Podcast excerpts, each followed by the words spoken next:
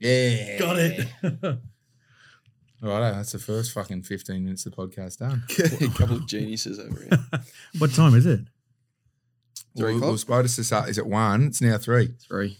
Only two Podcast only late. goes for an hour. Fucking hell, right. Um, Before, Yeah. before we get talking to Isaac, I think it, you might as well give a quick shout out to the fact that this is the first time in a new studio. Yeah. So, um, if you're watching and or listening, um, this is the first. We've got a little studio uh, inside Coogee Diggers, um, and this we've spent the last uh, three days putting together two curtains and a table. So, Hold up, hold up. and the feature That's wall. next. Some feature walls here. Some self self sticking hexagons. It looks good, but mate, I, I'm a fan. Well, let us know. See if uh, if there's any exterior designers that uh, want. Ex- interior. Yeah, no, you're right. Interior designers, give us some give us some advice.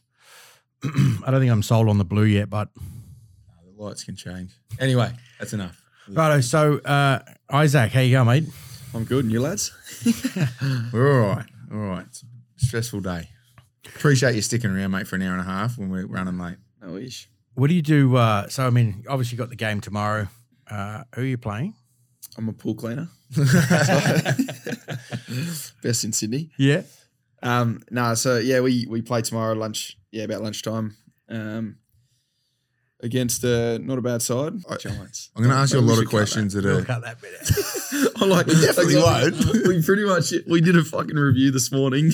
I mean, I was, Watching gonna- match tape. I was just thinking that's why I was like trying to prolong my sentence then to fucking That's cortisol. It's cortisol Yeah. in your brain as soon as the camera's going. Um, that's just sh- I don't know what our audience is like as far as knowing AFL. I personally, before I met you, I didn't know anything about it. Didn't know the rules. Don't know the team. I know when I was um living in Townsville, uh, my roommate or my housemate uh, in the army was was a bloke from Collingwood, and he was a mad fucking Magpie supporter. Uh, and so I watched half a game with him ever, and that, and because he was just so into it, and I was like, I can't do it, mate. It's your thing, and he fucking yelled at the TV. Anyway, I knew nothing about AFL, um, so let's just assume that there's about twenty percent of our audience that, that knows AFL. maybe yeah, that's a good point.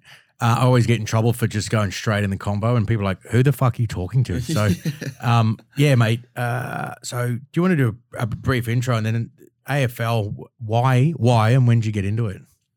Um, yeah, so I got into it when I was um, about eight, nine years old. So I grew up in Newcastle, Massey Rugby League sort of town there, and um, played every sport growing up. So it was sort of um, rugby league, soccer, cricket, um, touch, Oz tag, bit of swimming, sort of nippers and, and all that. And uh, it wasn't until sort of probably the age of eight or nine where one of my best mates, um, his cousin played for Gold Coast at the time. So they're like, oh, why don't you come over and, and try this new sport? And my, my old man's a loved his rugby league. Grew up was a really good rugby league and rugby union player out in Tamworth, and um, they reckon he could have could have gone on, but chose not to. And um, like like most people that yarn a good have a good yarn um, down the track, there they're always pretty good. And, and Mum was really good at athletics, and um, she was a I think two four hundred meter runner, and then um, a, a nearly oh she she went to she was a pretty high level uh, swimmer too.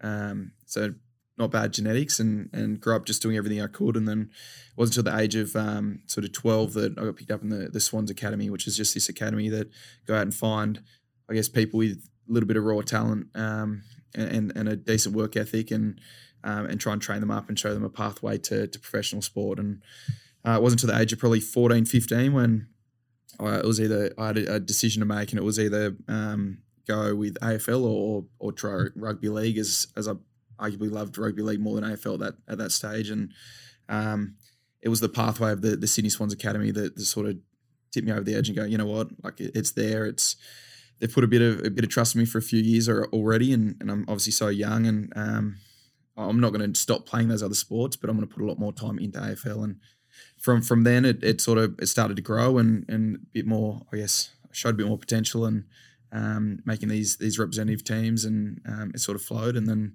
year twelve, I moved down to Sydney and, and went to Waverley College and um, stayed with a host family, and that was obviously a bit of a change up in itself. And um, and then just to be around the club a bit more um, before I got drafted, and then three quarters of the way through my, my year twelve year, um, yeah, I got drafted, and um, yeah, been at the Swans ever since. So Is, is it like is it the drafts like the NFL like all televised? Because I moved to Australia and I had no idea because I was I grew up in England until I was ten.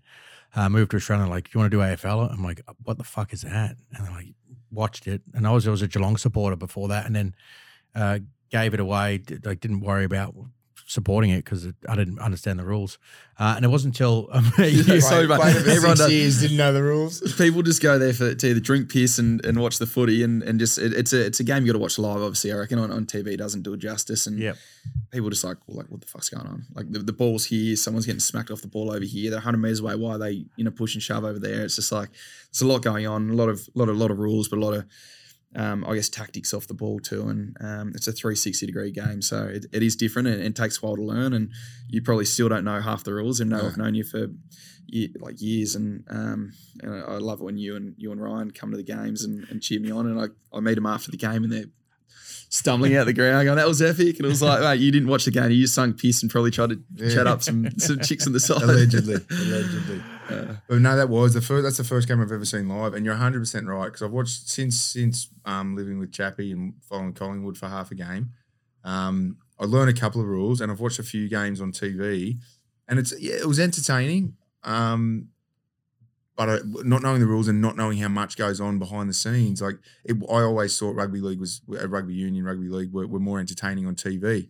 Um, but then you come to a game and like originally watching it on TV, it's almost like it, it's almost like you don't know the moves, you don't know their running lines, and you don't know that there's actual set plays going on. And it just looks like as soon as you get the ball, you just make shit up and see if you can mm. kick it to someone. And then you go to the game and you're like, hundred meters down the down the field, people are setting themselves up in fixed positions and they're running like I don't know, what do you call that big rectangle square in front of the post? As the, in the, the in front of the goalpost, the big the big rectangle. Yeah, just the, the goal square. So yeah. when look, yeah, uh, it's the square that you get goals from. I see. so there's dudes like running. It's almost like basketball where they where they run fixed plays through the key. Like there's dudes running lines and, and knowing that their whole job is to either distract or just to pretend to be getting the ball. And I'm still making this up as if like I know what the coach no, is no, doing. You, you, you're spot on because it is a bit of a selfless game. Like there's there's a lot of leading patterns and, and running patterns that people do just to to make someone else get the ball and yeah. draw away a specific player from the opposition so they can't get the ball. And yeah. It, there's a lot of tactics to it. It does look messy. It looks really messy, and at times it can be, especially when the games. There's been a bit of a bit of rain and it's and it's slippery. It does turn messy. Yeah. Um, and, and often it, it's probably harder to watch because the scoring isn't as great and it's it's really compressed and just numbers everywhere. But yeah. when you can see that from from a distance, it and you start to know the game, it it does get excited. Got to, you got to go to games. Like if you're, I'm, I'm sure most proper AFL fans have been to games before, but if you if you're just dabbling in it, you got to go to a game. It's so much more entertaining than watching it on TV. And well, I, I I don't know. Well, yeah, absolutely. I got into this um more so because I was like AFL, wasn't interested, and then obviously met you guys through Ryan, you through Ryan and and Sutter. Um, and I was like, oh, he's obviously a football player. I've never uh, met AFL like you know, in that closer circle. And I was like, oh, he's probably just putting on being a good bloke. And like, I was looking for fucking cracks. I'm like, he's full of shit. This is just the camera mode. But no, he, you are genuinely a good guy all the time. That's, good to know. well, it's a standard. It's a standard military thing to do. Is to size people up straight away and assume everyone's a fuckwit, and and then go, all right, they've got to earn respect back.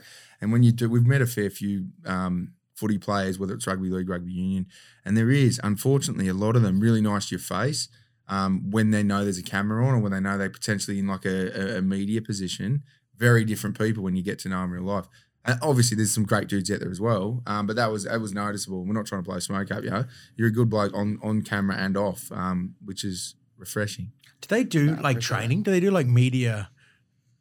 Um, a little bit. Early days, the first couple of years, they'll they'll train you up. It, it's more just to, I guess, not use not put yourself in a position that's going to blow you up in the media and, and yeah. put your foot in it, sort of thing. It's more if you get hit with these these questions that are um, or could blow up, um, could be a bit controversial. They'll you just straight bat it, sort of thing, and and that's really the only training training you get. And then they can at times just throw in the deep end and say go for it, and yeah.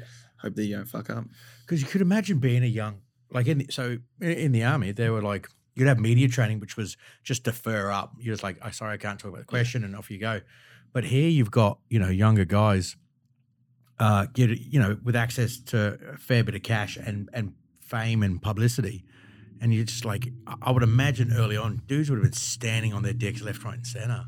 It does, yeah, it does happen. It does, but I, I, I guess it, there probably is a, a bit more training these days than there, than probably even when I first started, which was only eight years ago. But um, there's there's definitely some curly questions out there, and people go looking for it. That's the that's the thing that annoys me They these try and days. stitch up. Yeah, like I f- well, negative press gets more than That's all they do, press, mate. All the media wants is to be. All the media wants is for to be there with the camera rolling when you fuck up, so that they can make a career off it. It's Yeah. gross. yeah. And so, AFL players statistically seem to fuck up far less than than NRL and well, rugby's rugby's a bit quiet at the moment. But is that the culture, or is that what? What, what do you reckon it is?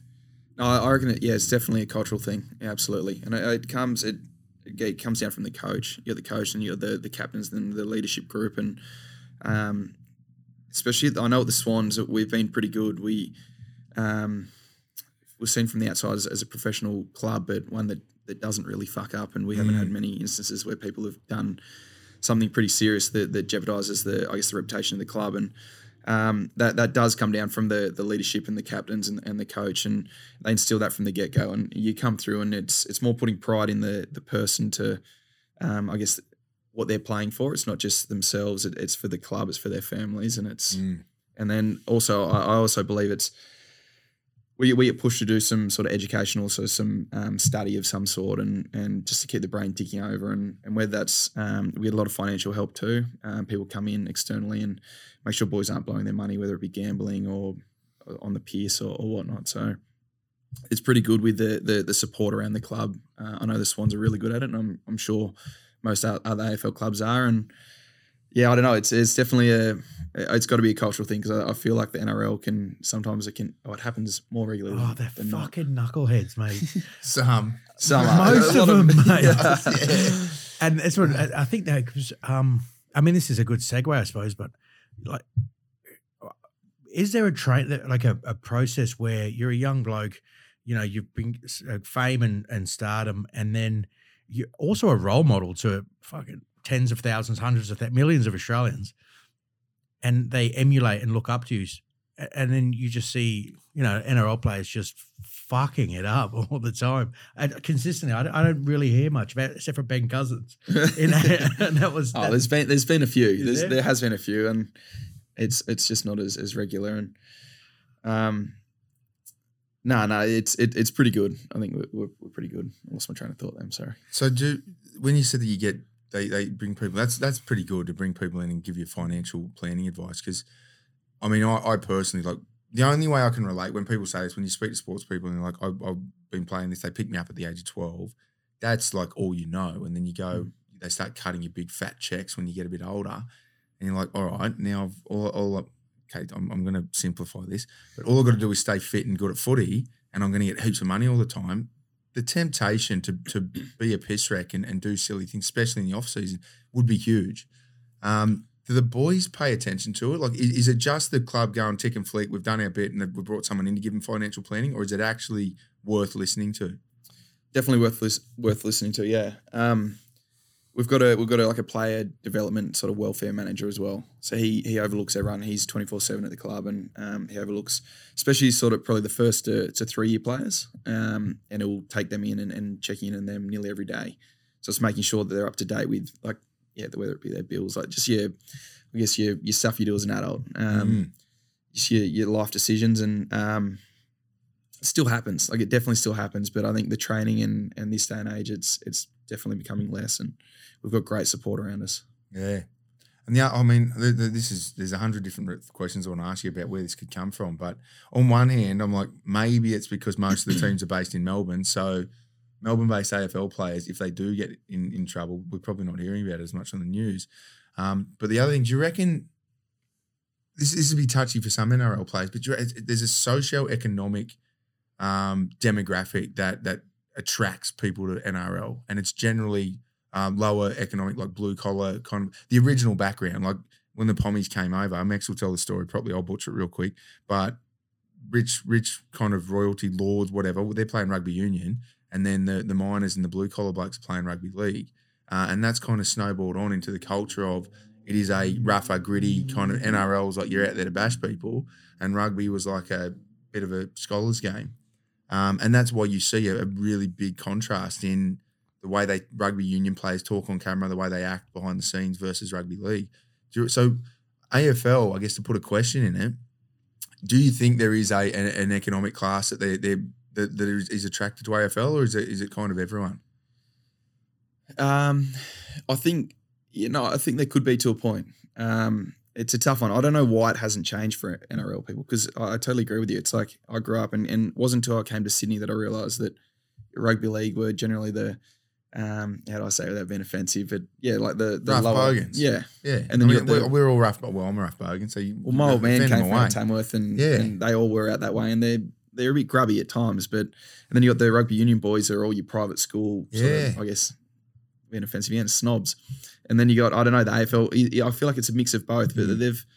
I think the one really good thing about the AFL is they've um, spent a lot of time and money in putting in like grassroots footy, um, grassroots footy, and, and making sure it's it's exploding from the the lower levels, and, and it's a really sort of family sort of vibe from from the get go. So when you when you join at Auskick, which you might be like four or five years old, it's it's a real family, nice um, sort of vibe, and it, it's not that sort of Mm. from the sideline abusing and. Do they and- do that in NRL? Do they have a like a little like a, a you know a what do they call- like a feeder program? I know they've got like the young gun stuff like 15, 16, 17, but tw- you were 12 when you were saying? I was tw- yeah, I was twelve, and even these days, the Swans Academy, I think they pick them up at nine these these days. So it's it's Holy weird, like, and it's really it's young. But the good thing what they do, they don't push them in any way. It's like join this. There's extra sessions if you want to do them. Training sessions. Come to Sydney. We'll expose you to the professional sporting team. We'll give you a Guernsey and a football. That's all it is at that younger age. It's like and a, a bit of a label like you're in the Swans Academy. It, it's it's nice to know. Yeah. Mm. Um, and then when the What's the, dropout rate for the Swans? Is, it, is there like a dropout Um, percentage? I don't reckon the dropout would be too too high at all, but the they they do cut them. So they they might go from they might be like 300 kids at the age of 10 in the Swans Academy, and then by the time you get to 18, there's like 10, Mm. 15, 20. Like there, there's it drops off reasonably quickly the the older you get on, but um, the dropout rate I think it's it wouldn't be that high at all. Yeah, because we were watching Moneyball the other night. Um, have you seen it? I haven't seen it. No, no. baseball movie with Brad. It's a true story, and then there was a, I mean a big subplot to that was the fact that that Brad Pitt's character, the GM of the o- Oakland A's, um, is very against his recruitment scouts for recruiting young kids because he got recruited super young and then kind of made it to, to Major League Baseball, but but was shit. Mentally was undercooked, wasn't he? Yeah, he was, he was like when he was young, he was the gun, like good at everything, super athlete. They pick him up as soon as he starts playing pro ball. He's like he, he never becomes special, and it kind of it fucks with him a lot. Um, so yeah, it'd be interesting to see like getting pick, getting picked up at twelve, and now you say nine. It's it's a different scale though. Like when you when you talk in American sports, it's it's to a Yeah. completely different scale. Like yeah, your NBA, your NFL, your um your baseball. It's just not like AFL. Like I said, when I was twelve, all I got like mum and dad were massive for me. I'm lucky I had a really good supporter base in my family. Um, they drive me down once, twice a week from the age of twelve down to Sydney, so two and a half hours each way. We'd take half a half a day of school, half a day of work, and and just do it. And um, but it was never that was never forced upon me from from the club or from my parents. And it was like um, the, the the the Swans Academy had given me, like I said, a Guernsey and a football. Come down, and do some training. You can come in and, and see the, the change rooms every now and then and, and go for one or three, like which got me excited. But it was never Mhm. like you come down if you miss your session, you're out, Yeah, yeah, yeah. sort of thing. Whereas I feel like over there, it's like if you're not doing this, this, this Yeah. at a young age, and it you gen- No. generally burn out by the time you're 18. So what? Um, oh, there's plenty of things I want to come back to on this, but I, I've got to ask it now while it's fresh. If if you do get picked up, like yourself, um, I mean, you you I know you're you're on a fucking high trajectory. There's got to be players that come in for a couple of years and then like they they're, they're not really going to make it to for like lifetime career. The lead in, so they're picking people up at twelve and they they're mentoring you and building you into a great footy player. What do they do when you when you have to leave? Is there much going on for for once you've left?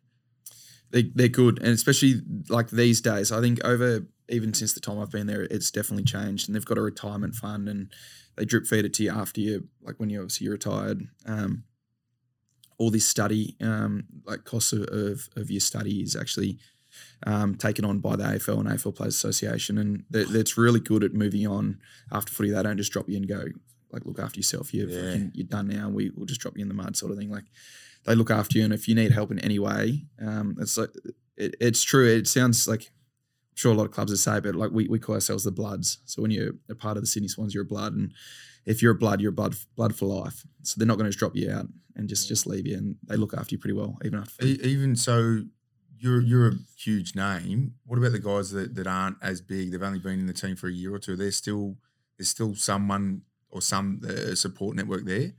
There would be, yeah, to a certain degree, definitely. Um, I guess it.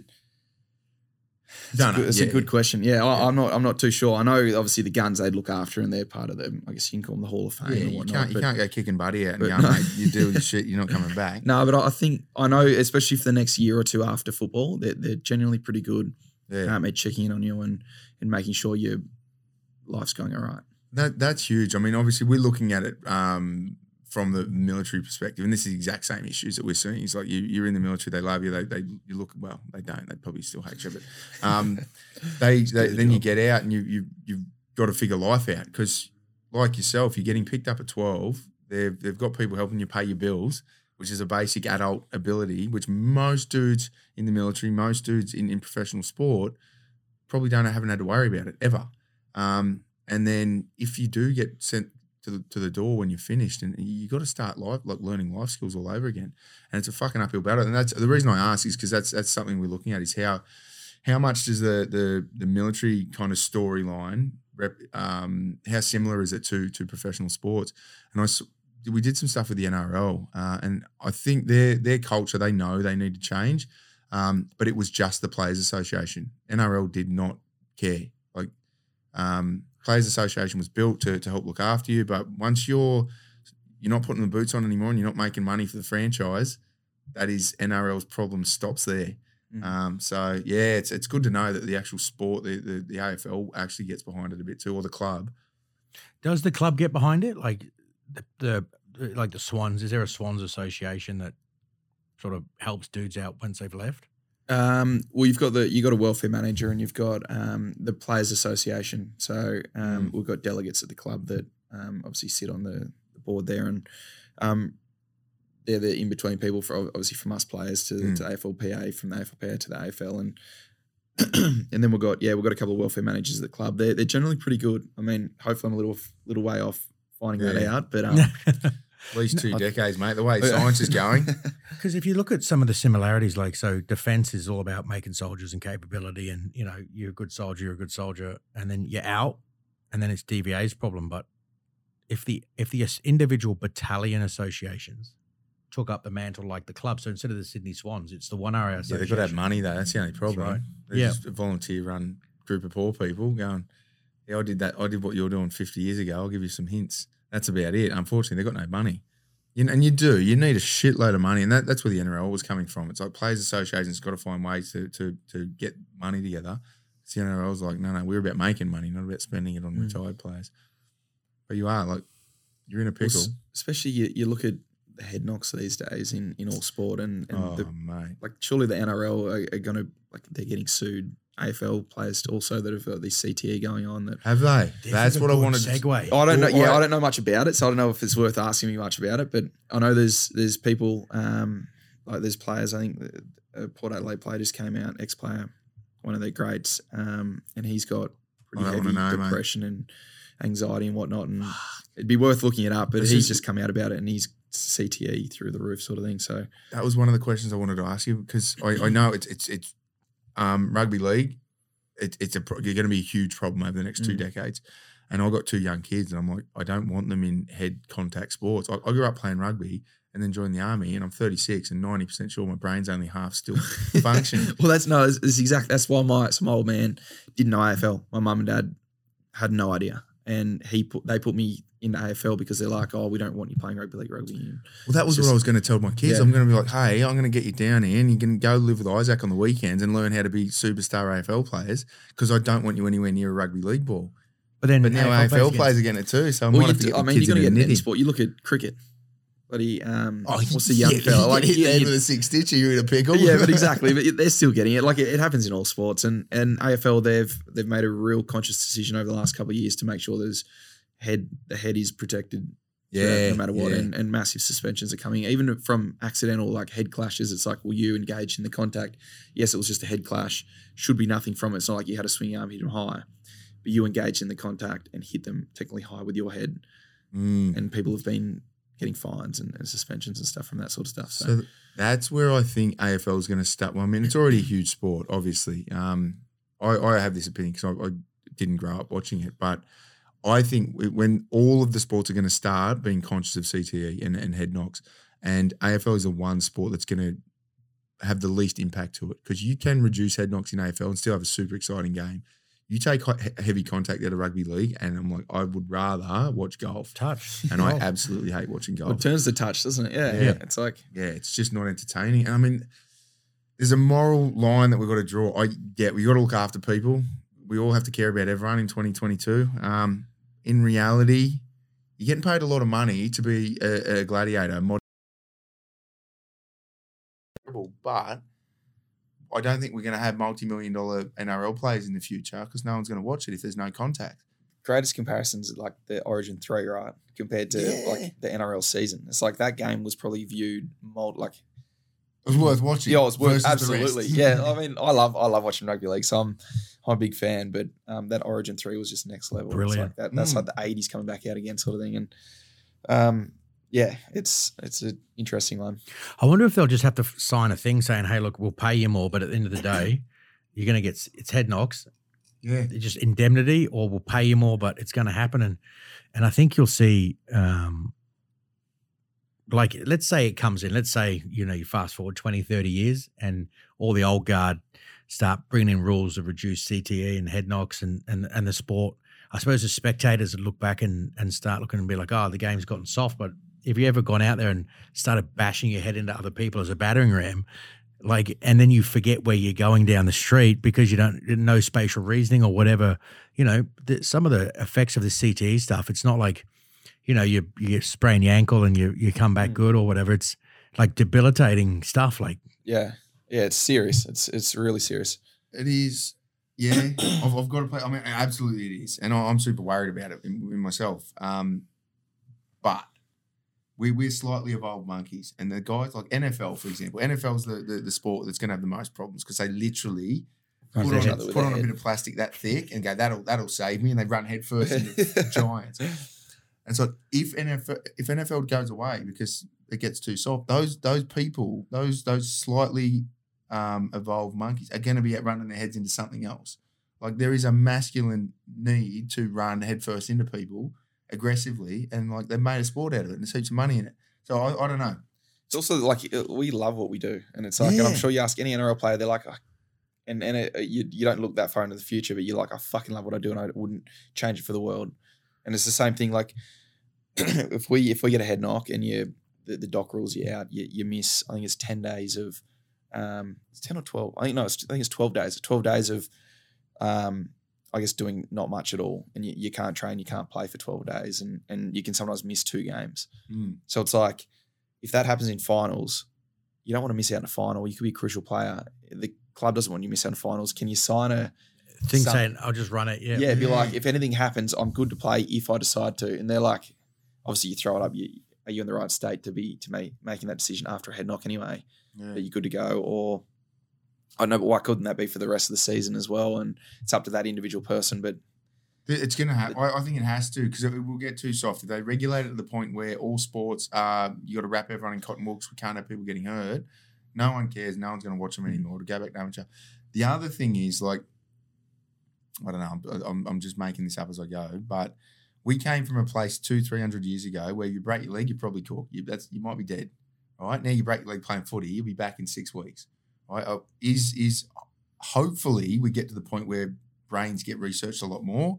And it's like, right, you got knocked out. You're just going to take this supplement, and then 10, 10 days later, your brain will be re- back, back to normal. yeah, It's like, cool, go and run it head first into that brick wall over there again, and you're good to go. that's what I'm hoping. Because I'm like, I got, like, got. I got metal everywhere, and I'm like, by the time I fi- finish footy, You just went like this. Yeah, no, I got I got four plates, six screws in my jaw. I've got like I got oh, plates in my hand, thumb. Like only and, and I dislocated my ankle a couple of years ago and tore the deltoid peroneal tendons and and um, bone and cartilage they had to remove and had stem cell um and a stem cell injection in that. So like by the time I finish footy, I'll, I'll, I'll be a fucking You'll be busted. Yeah. yeah, I'll be a busted asshole. So I I- wonder. I wonder if they do that with uh, so like the old gladiators, and you know, you, if you're good enough, you got your sword of freedom, and you go, you know, you get a bit of land, and off you pop, you're free. Do it with- I mean, that's ridiculous amount of fucking plates in you. I'm just hoping that yeah, there's something out there. Science like a is little- moving quick, yeah. mate. Science is moving quick, and that's I think that's give the them a pension and give them heaps of beers. You're good at it. You're gonna get hurt more. That's the problem. Boys, people go to beers, and then it's a downhill spiral from there. Yeah. It's Oh, like, most fuck. athletes, most Yeah. athletes are like I used to be able to eat garbage and, and drink on in the off season or whatever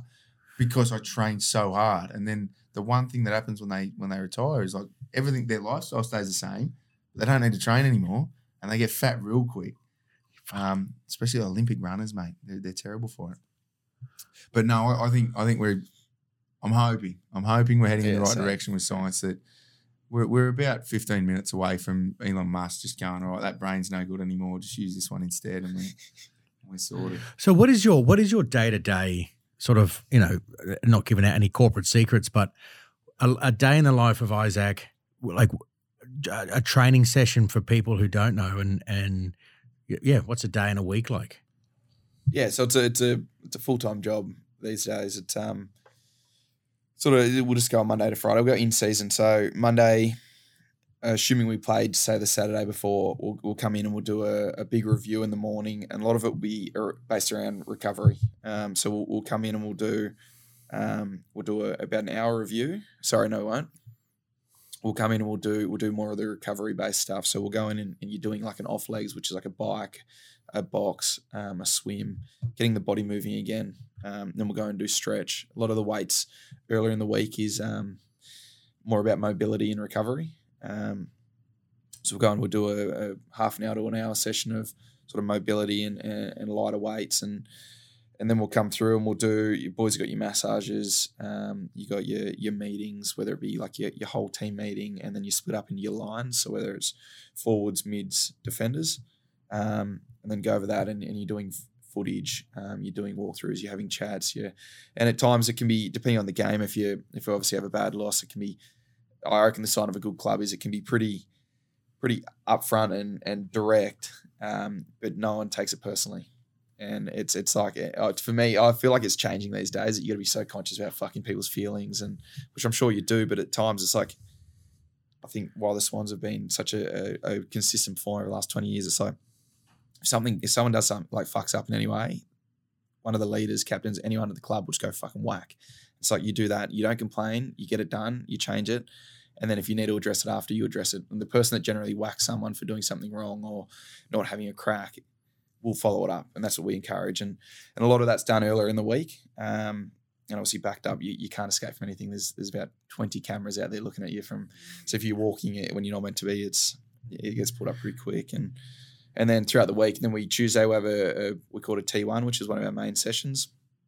Getting the body going. It's not high intensity, but it's we're only covering probably six kilometers. Uh, and then Wednesdays generally your day off. You come in and do boys will go to these recovery places. So Body WRL is a big one. Um, Coogee Recovery just down the road here.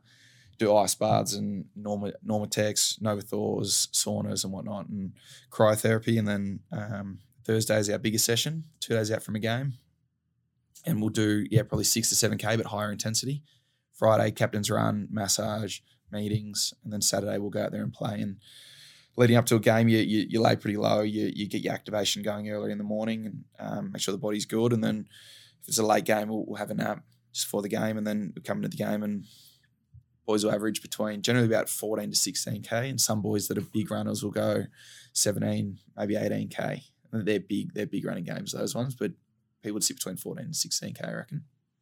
And you, what, how are you, are you tracking that? You wearing Yeah, so we've got GPS. Is that what the square is? Yeah, it's in the back of your your, your Guernsey. So it's like Oh, this. It's just a little, yeah, little GPS and just sits in there. And it's a weird one because it feels like it'd be uncomfortable. It's got a bit of padding around it, but not much. And you never hit it. You never really know what's in there. And I, Is that is that the only kind of wearable data collection you've got? Is GPS? Yep. They don't track bio biometrics as you're playing. No.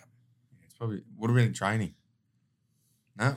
Got to get on that, Swannies. There's data out there. Google wants all of it. well, they've, uh, it's it's a hard one. It's oh yeah, I'm not the one to talk to about it. They, obviously, you complicate things, and Yeah. Like- so, yeah, I mean, you would. Yeah, you overcomplicate. It's obvi- whatever whatever's happening in AFL at the moment. It's obviously working. So you do more.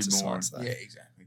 Um, so that, things like napping, like it, what you just went through, is that all mandatory, or is there is there parts of that? It's like you're supposed to be a professional athlete. There's discipline required here. We've got to do it ourselves. Uh, well, a lot of so a lot of boys will do X. So we, do have a bit of time in between, whether it be meetings, weights, training, um, and we'll go and. I mean, it, it's all pretty structured for you.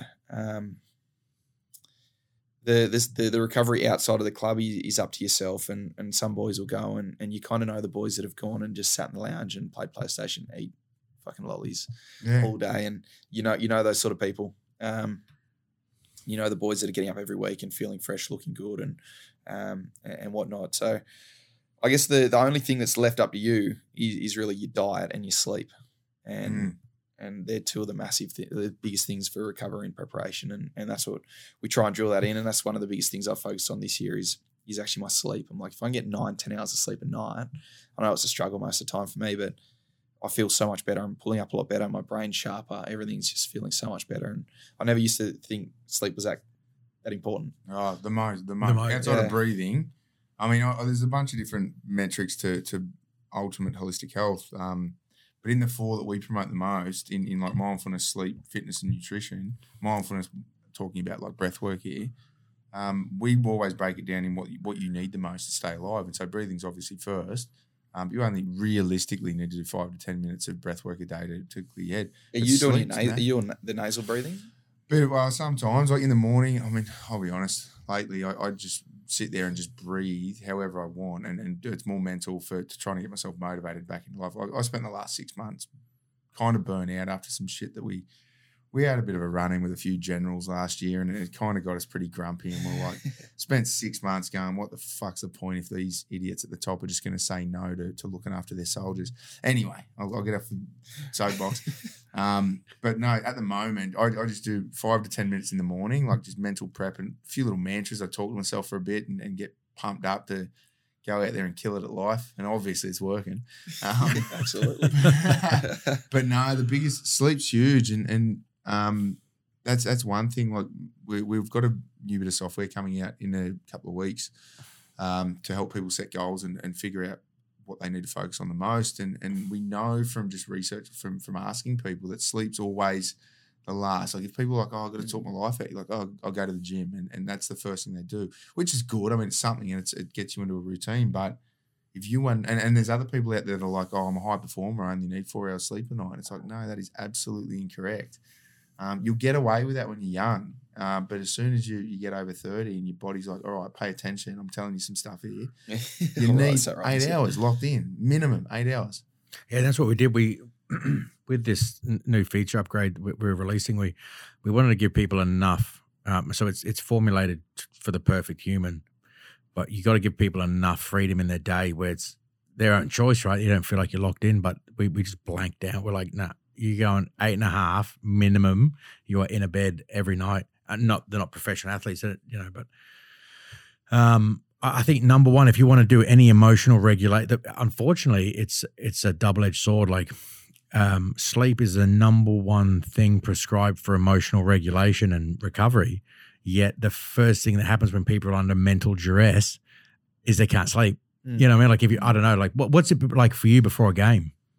Oh, you're right. Yeah, I, I've learned to be better with it. I used to get really, really um, sort of uptight and anxious about it all, and get the butterflies going from a couple of days beforehand, sort of thing. But um, I'm pretty good. At, I feel like I'm pretty good at compartmentalizing things as well. So when I come out, and I'm lucky to have, I've had you and, and Ryan for the last few years at, at home that obviously used to live above me, but I'd come home and I can fully switch off from footy and like we'd go and fucking grab the dogs and go down to the rocks and probably do some stuff we probably shouldn't have done as, as an athlete, like especially the day before a game, jump off the rocks and swim around, and get washed back up the rocks and have fun and just muck around and jump off cliffs and shit like that. Like, but I love it. We loved it, and it's a good little escape. And it's, and I guess it goes on to my re- release for me is salt water. It's like saltwater therapy. I Mm. fucking love it.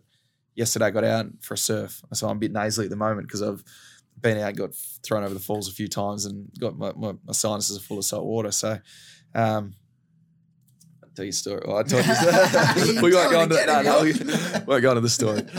Uh, bit of fun last night. no, um, yeah. So for me, it's it's it's a bit of bit of that too, and lost my train of thought now, but the recovery and sleep, yeah, yeah. Oh, yeah. So so going into I sometimes my mind can just go over. I, I probably struggle more after a game than before a game sleeping. If if I do something that I'm like, fuck, I should I should have done better there. Could have done this. Um, I miss a few goals. I'm like, fuck, how good how good a game be if I kick four, but I kick one goal three, and it's just like it's a complete swing in games. I'm like, I've got to go and do this, do this, do this, and then you just I can't switch off my mind. It Just keeps going, keeps going. And a lot, a lot of the boys like that. Then you worry about the meeting. Go in, you're like, they, they got footage. Right? I'm not going to escape anything here. I know I fuck that up. It's going to come up, and I might put my hand up for it and be like, I own that. It won't happen again, sort of thing. And but you just you just overthink things. So before a game, pretty good, because um, I think, and that's another thing of the club. Uh, they're really good at. So we we have like a, a, a lady came in the other day and was just and explained it in businesses, you have your reviews every few months or something like that, a, a, whole review of the club. We have it every week. So it's like you got to move on pretty quickly. Every Monday we'll have a, a, massive review of how we went.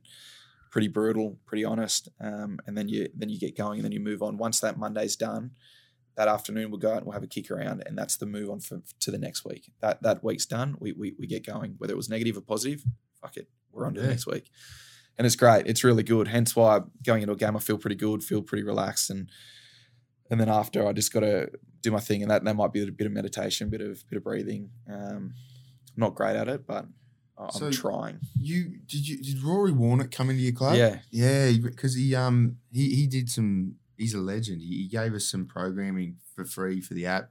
Um, bit of breathwork stuff. I think we put most of it up. There's still some content we've got in the backlog that we still got to get on. Backlog. Um, but he was a really good dude, and he reached out and he's like, "Mate, can you can you? Um, I want to get in touch with the Swans." And I was like, I don't even know if I think. Oh no, I did. Yeah, yeah no, we, yeah, yeah. Um, and then I saw. I think I saw him put up a post. I'm like, that's sick to see professional sports teams going getting breathwork coaches in because that's the easy. I mean, it's the number one thing you need to do. Like you said, like we were saying before, breath, breathing, and then sleeping. Two biggest things for high performance. But trying to get a, a, a, giant organization to pay someone to come in and teach you how to breathe, it's like it's pushing shit uphill. I know we're in that stage of like a cultural transition where it's starting yeah. to become okay, but it's it was sick to see the Swans take it on. It's good, and, and he actually messaged yesterday, and we, we sort of we early on, so I, I threw it to so I, I, went to you, and then I went to to Horse, um, our coach, and um, and was just like, "Have you thought about this?" And he'd actually spoke with him and Robbo from the Roosters, the coach of the Roosters, are really good, good friends, and and they do a little bit of the Roosters, and we've mm. never really done any of the Swans, and and I was like, "Can I give you this bloke's number?"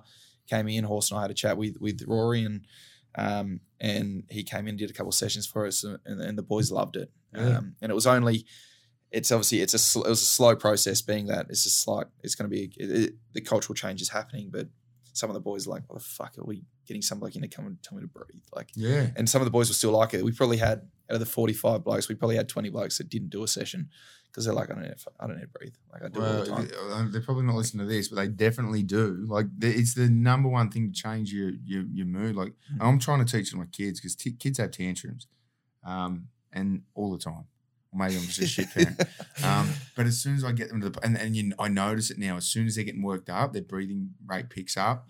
Uh, everything tightens up, and as soon as I just tell them, "Hey, just take a deep breath for me," and then you can tell me all the shit that you're about to stomp the floor and throw shit around. As soon as they take two deep breaths, they're calm again, and then their brain changes. Like that is the number, and everyone's like, adults are like, no, you don't need to teach me how to breathe. It's like I don't need to teach you how to go in and out, but if I, I can teach you some things. Yeah, it is the only conscious way to stimulate your you know your vagus nerve and your physiology and change your physiology and your and your stress response the only conscious way to do that is through through breath work um, there's no other way you can do it. Like slow your heart rate down. You're like, yeah, you know, think about it. You, can, you definitely can't do it. You got to breathe, right? Yeah.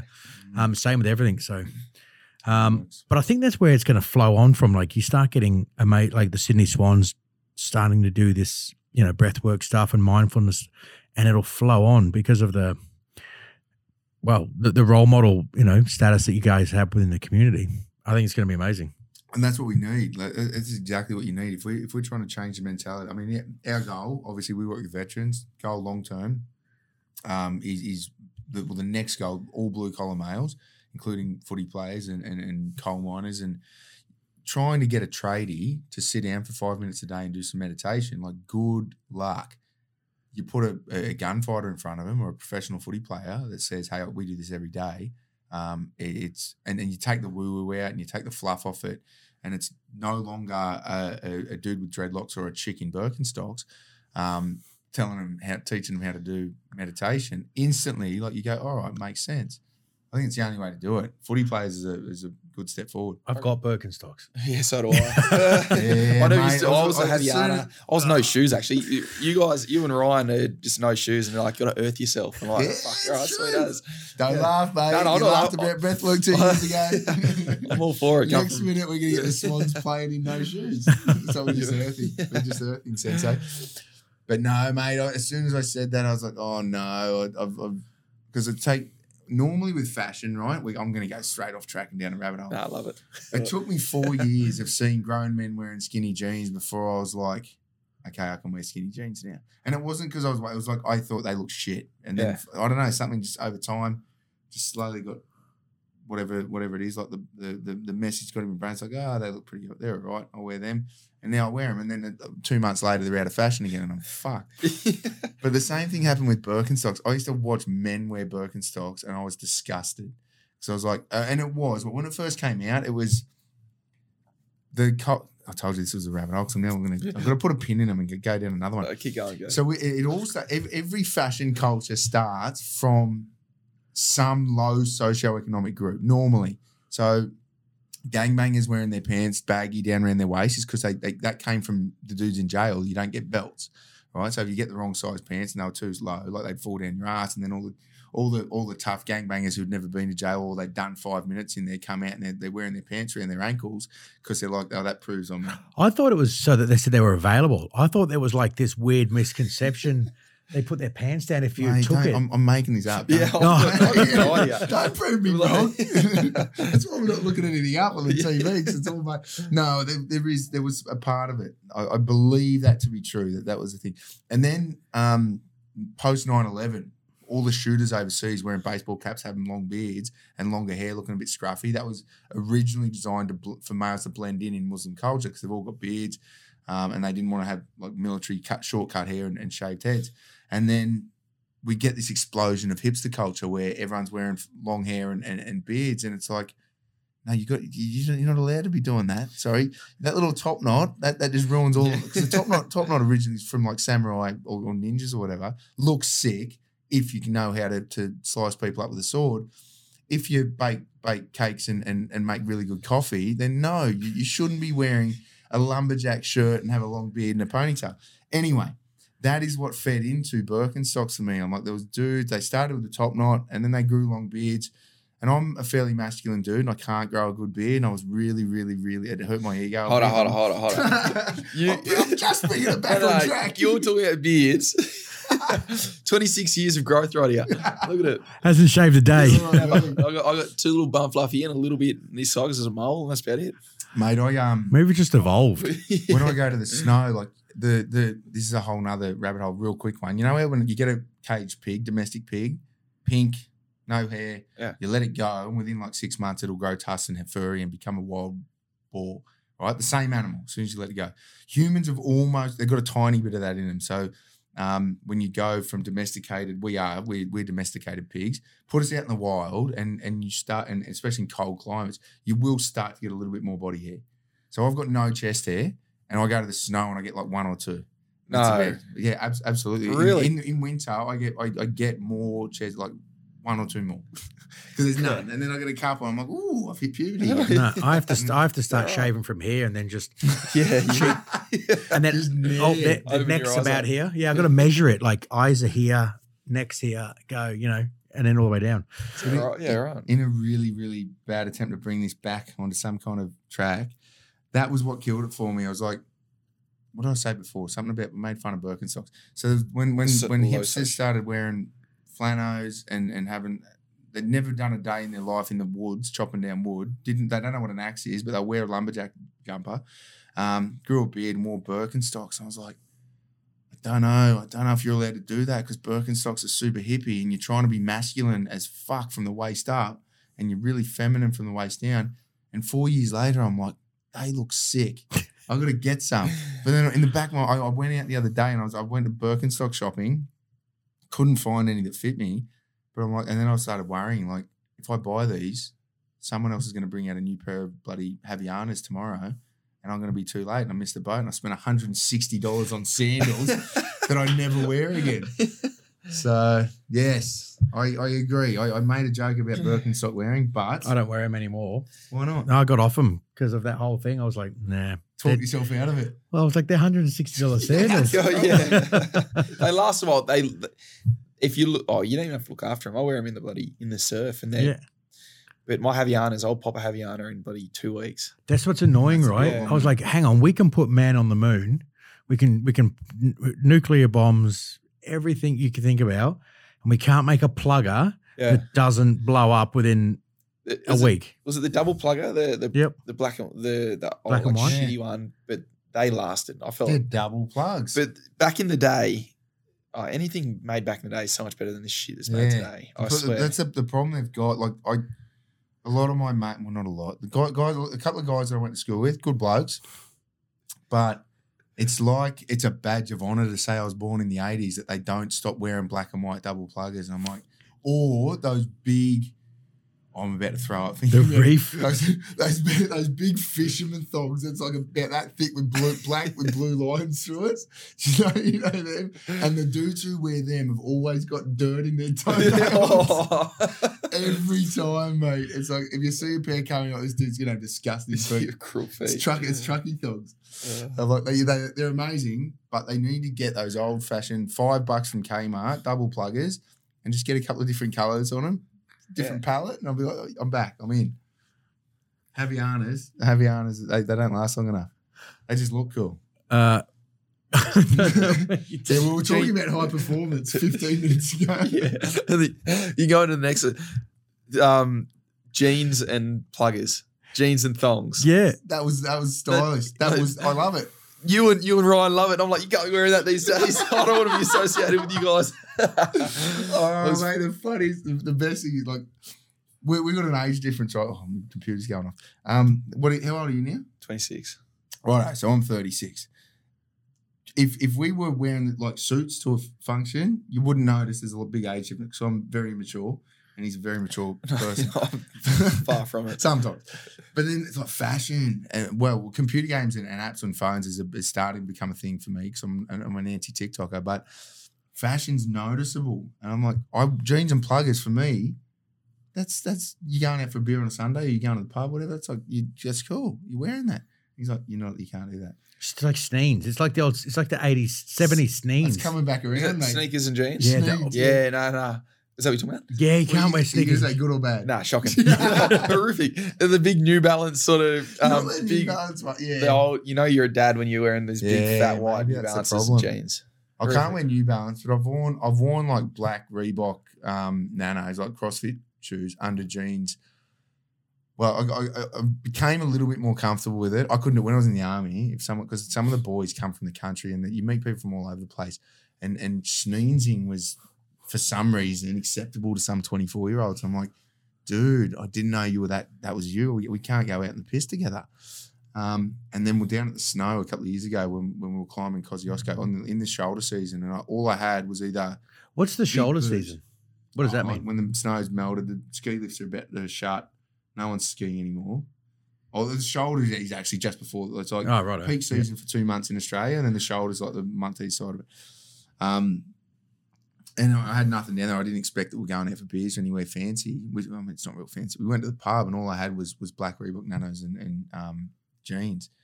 And I looked in the mirror. I'm like, yeah, I could probably get into this. I think I've turned I've turned a leaf in life, mate. I'm a bit old. I could probably do it. and then I Isaac gets a bunch of shoes from I don't know what sponsors and stuff. Nike, yeah, Nike. Yeah. And, and those white ones, like because we, we we go like when we were living, especially across from each other, um, buying presents or buying just buying shit, and like, oh, I'm getting one. I'll better get Reed one. I'll get Isaac one or whatever.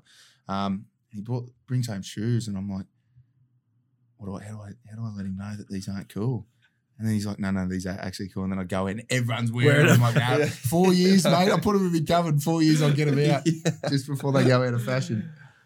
Uh, no, but they try and oh, I- fashion is. Oh no, that it's all over the joint? Isn't it? It's like people trying to do too much these days. It's like keep it simple. Everyone, everyone needs their own identity, and and they, a lot of kids have never had any adversity, so it's like oh, fashion's my thing. I've got to I've got to figure it out in fashion. But Who's the trendiest guy in the AFL? Apart from you, obviously. mate. You should should have seen my kids back in the day. I was like boardies and a Billabong singlet. Like Do they do sheriff sessions still, like shit kit, you know? And kangaroo courts? we've got kangaroo court. So- Well, do you do you ever when you I don't know if you do it regularly week to week, but you ever get around the boys having a beer and, and be like, there's someone in charge, and, and you just pick on whoever's done the stupidest shit, and they got to Yeah. pay fines and stuff. We're like gonna that? find. Yeah, we have fine session. We used to do it all, do it all the time, um, and it was uh, yeah, it was it stays between the boys. Of Yeah. thing. Yeah. This is some shit that comes out. You're like it probably shouldn't come out.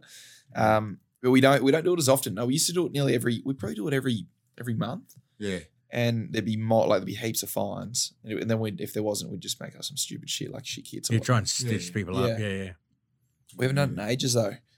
Um, and I guess as part of that, oh, you, you don't want to upset people or people are, are too sensitive to things. These days. uh, yeah. yeah. So if, if, if rugby, I mean, we did a lot. Either, if you go with rep teams, you, you have to do it. Like that's because you don't catch up enough. Um, and then club footy, it'd be like once every couple of games. Um, there'd be Mm. some kind of sheriff session. But you can't. You can't. I mean, that that is an essential part of, of masculine bonding. Is making fun of everyone else around you. Yeah. But you can't. You can't say that out loud anymore because it's people get offended. Yeah. Well, you're allowed to because you're a CEO of a mental health charity. So Yeah. people in five years' time are like, where do we go wrong? They'll be quoting you on the news.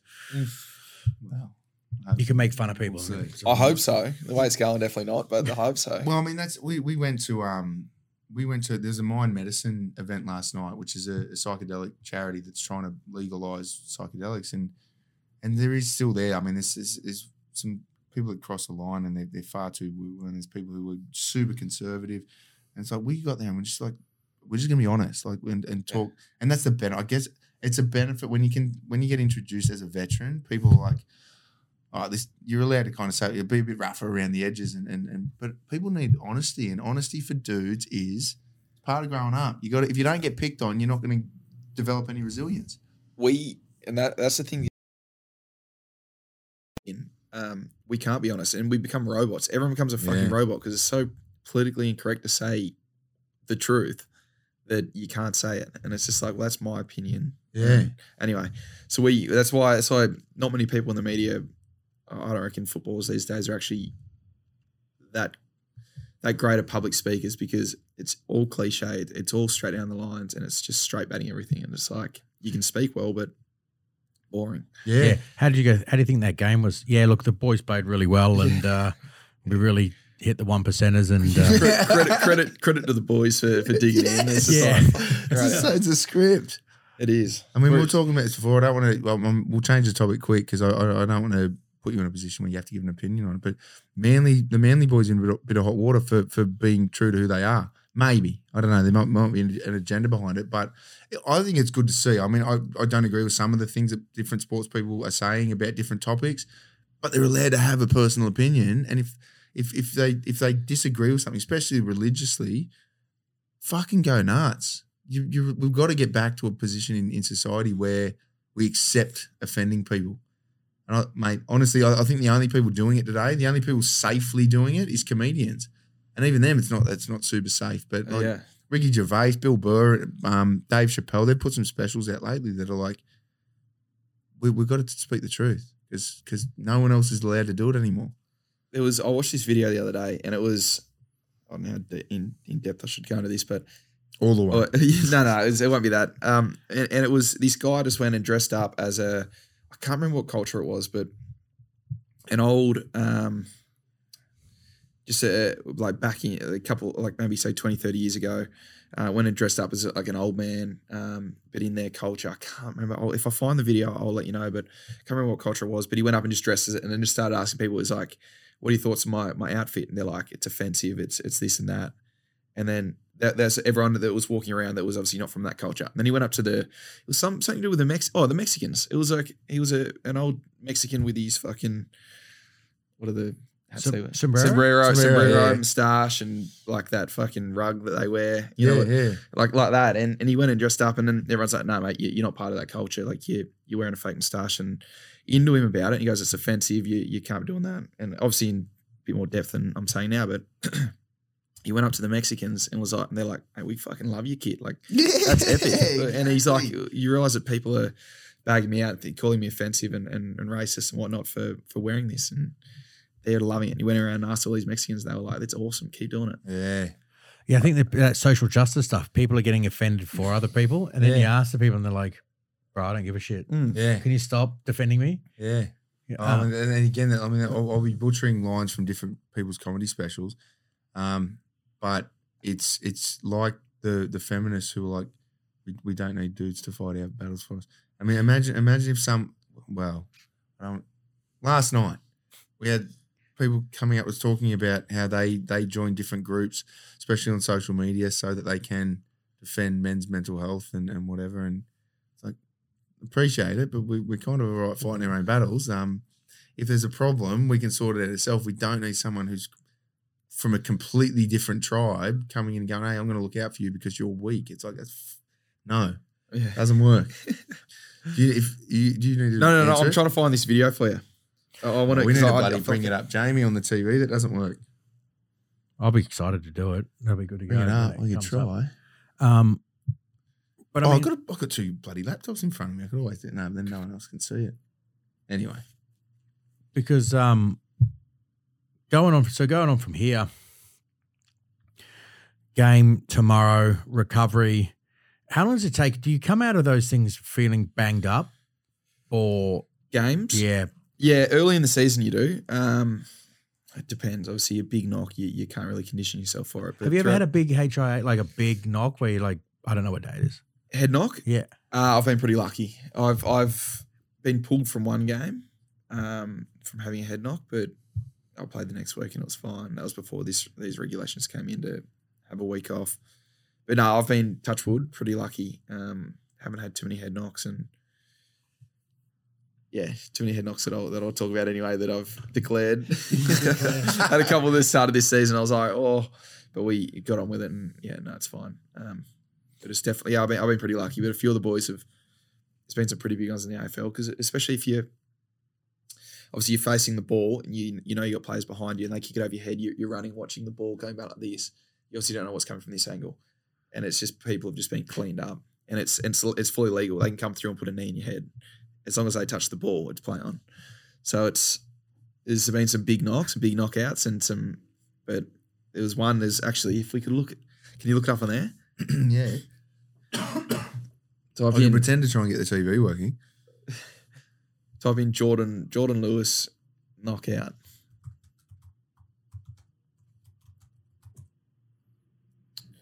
How am I going to show you? Uh, oh, we'll just put what it up. We'll clip it in. Screens. Yeah. Oh, yeah. we- If you can clip oh, it in. Oh, mate, I hate this shit. I hate watching people dying on footy fields. With... Oh, Like, yeah, stuff like that. Oh, and But- he's, Oh, who come up with cross like a- lotto he's numbers? He was full, yeah, he was full, full out of it. But he was one of he's one of the Hawthorn greats, like epic player. Um, went back on two minutes later. oh, how old's Yeah. that then? That Well, that would've been- years ago. That would have been yeah, maybe ten years ago. Because ago. that dude should not be coming back for two to three weeks. Nah. He was like that was. For, I mean, we'll try and cut it in, but I'll let's assume we know what we're doing. It looked like a kangaroo that had been hit by a truck. Yeah. Like he, as soon as he got hit in the head, ugh, I hate There's it. been multiple I hate ones it, like that. mate. There's one not long ago actually, maybe oh, maybe two or three years ago, very similar to that. I can't remember who. I think it was a doggies player. Um, but there's been some yeah, some big knocks and He's come up with cross lotto numbers. He knows next week's lotto numbers. He should have bought a lotto ticket. That's Yeah, how unconscious he was. Oh My yeah, God. instantly, instantly. I don't know. I I I, I can't watch like you know when people Jones is the worst. Five five six times a day he'll send me videos of normally stupid shit. Um, I mean it started off with a year. it- It's whatever's trending. For about a year ago, I got six to seven videos a day of um, someone telling a story and there was just a big black cock at the end of it. You, you just catches it. Or you'd be like, it'd be halfway through the day when he knows you're at work, and you, as soon as you hit play on what looks like a normal sports video, it's just real loud moaning, porn in the background. porno or something like Mostly trannies for for Jonesy loves um, sending out porn with. It just looks like two chicks, and then five seconds later, you realise there's dicks everywhere. but more recently, since since the Russia and, and Ukraine stuff, he's he's started, I, I guess, exposure therapying himself into watching more violent videos, and he sends me stuff. And the worst ones are sports injuries for me. When he sends me Yeah. ones when people get, and I think it's because I had a bunch of injuries when I was younger. And I'm like, I don't want to look at it. I, I hate it. No, Some people love it, Kane, it. Kane's it's Civi mate of mine. He sends me. I don't. know, He just had this. He got into like um, what's the videos with all like kill TV and stuff. Yeah, yeah, yeah. He used to send me that shit, and I was like, bro, I don't want to watch that shit Yeah. anymore, man. Like, I can't do it. yeah. Yeah, Some people enjoy it. I don't, especially stuff like that. I'm like, yeah. so the worst ones are weightlifters. Oh, They, they bro. get me. go- I watched one. It was one. Um, do you want to watch it? No, I can't, mate. They're the very, they're the very worst when knees go back to front. Yeah, yeah, yeah. No. Oh, yeah, with the leg press. tear off. No, no. This guy was doing a full. So he was just doing a back squat. Legs spread probably wide. Or they were obviously too wide, and he's he's doing a couple hundred kilo, like big boy. And he went down as he went down about ninety degrees, and he had had people like they had like two people at either side ready to catch it, and he went down and it snapped. Snapped here. It wasn't his knee, wasn't his hip, wasn't anything else. It was it snapped here and just went boom and hit the ground. You can hear it. And it just flattened. And it was I was like cringing. No, It's I can't do I it. can't- yeah, I it's don't want it. disgusting. Man, I got I got to the point that because that was that was trending like videos like that a few years ago. I got to the point now where if, if I even mates, if I see them post videos of trying to do a, a squat PR, I'm like I'm getting straight through Yeah. that.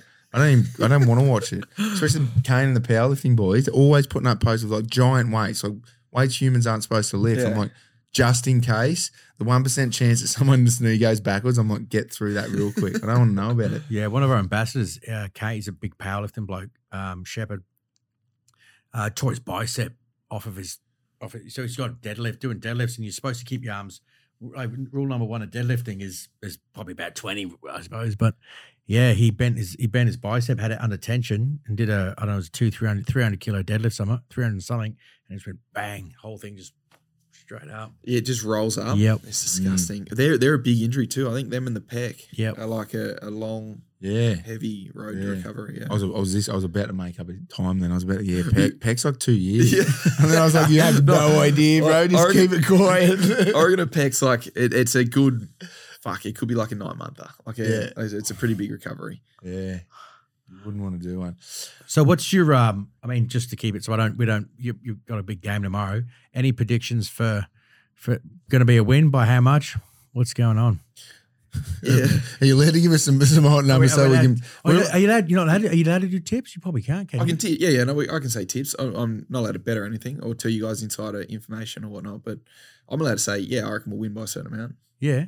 And, if, and I mean if that's win if that's fucking Which is I think I think the problem would be if you say we're going to lose by about nine points. Yeah. Then you'd be like, oh, I don't know. Yeah, right, all right. And then you If start we s- missing goals in the yeah, fourth yeah. quarter. one goal five. But if you're gonna, like- if you say you're going to win, like Nah. that, that can't be a problem because yeah, there's another team there that might say, no, I don't agree No, with that. I who was that? What was that American doco? There was a, uh uh basketball documentary with uh, a couple of basketball, obviously basketball players. Duh. Uh, I haven't heard Durr in a decade. I'll just go get a Motorola, put it on my head. um, and they fixed games. There was three of them. There was like But you can't fix it to win Mate, unless, yeah, unless the fixed other that. team's fixing it they, too. no, they fixed it to win by X amount. Like So yeah, oh, so they knew so- they were going to win. Like they were going to smack the They team. knew they were gonna win? They were going to win by a certain amount. and they're only going to win by a certain amount. Yeah, right. have you seen? Have you seen the Indians that got done? Nah. Indian Creek players. Fucking hilarious. That one's worth. I'm going to watching bring that one up. That one's that one's gold, and they got no one done. gets hit in the head with a cricket ball. no, no, no, no. They were what am I um, looking for? uh, just say fixed Indian Cricket League, something like that. Google's on it. As soon as you type in Indian cricket, second search, fixed matches. Yeah, right. It's hilarious. You got to watch some of the the shots and the bowls being played, and it was like it was as dodgy as it, like it, it's hilarious to watch. But they got done bad because you could Recently, because you could bet on it. It's like I, I think it was semi professional. It wasn't ji even like हाँ, वो India के वो कौन से खिलाड़ी हैं जिन्होंने match fixing करके अपने मुल्क का नाम बदनाम I can- I किया, can understand this. He अपने said audience he's को talking about निराशा match- दिया, match अपने fixing. fans को निराशा दिया। ऐस- इसी के साथ साथ उन्होंने अब फिक्सिंग नहीं की Nah, it's a अगर doco. श्री साहब फिक्सिंग की तो उनको first Anyway, you could bet on There's it. about I- 50 different players in here getting done for it, though. And they were the first, the Indians were the first to have a whinge about the Australians rubbing the balls with, with Yeah. sandpaper. Like, come on, son. but that I think that's the latest one to get done, and it was it was so embarrassingly like obvious. Obvious. Yeah, and they got they got smacked pretty hard. I think. Yeah. So you're allowed to give. So you reckon you get up? Big win. Um, I think we'll get up. The the the Giants have said that they're um this is their grand final, so they're no chance of making finals. Um, but this is their grand final, is what they're saying. So um, they've put everything into this game against us.